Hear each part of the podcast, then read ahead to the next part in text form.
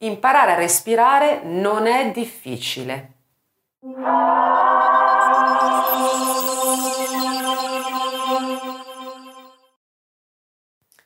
Mi sono resa conto che ci sono veramente tante persone che trovano difficoltoso, particolarmente difficoltoso e quindi si bloccano quasi subito su quelli che sono i fondamenti nel canto, sulla benedetta respirazione costo-diaframmatica come se fosse qualcosa di davvero complicato da raggiungere, da riprodurre, da ricreare e soprattutto come se fosse qualcosa completamente estraneo al nostro corpo o a quello che già noi facciamo normalmente.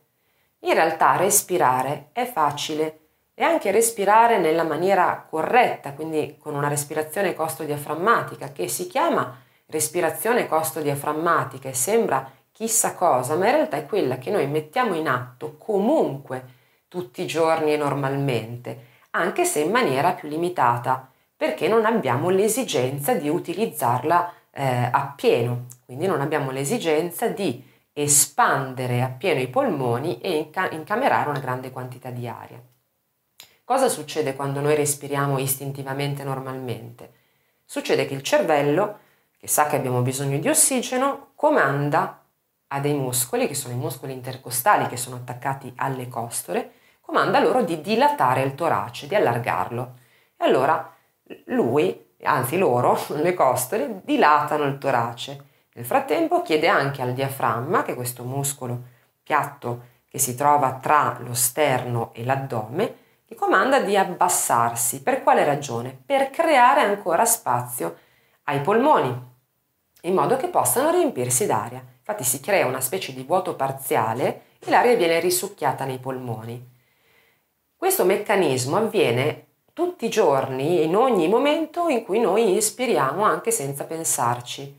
Quello che cambia è che normalmente il nostro diaframma, diaframma si abbassa poco poco, perché? Perché non abbiamo bisogno di prendere chissà quanta aria, e succede anche che siamo, ahimè, molto rigidi, molto tesi sulle spalle, sul collo e quindi tendiamo a respirare in questo modo.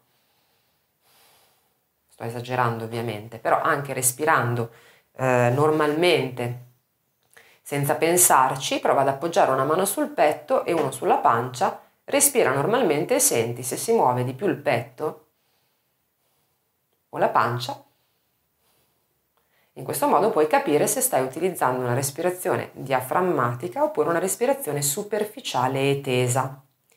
Quindi ciò che noi dobbiamo imparare quando impariamo, reimpariamo a respirare con una respirazione profonda e completa, è rilassarci alla fine.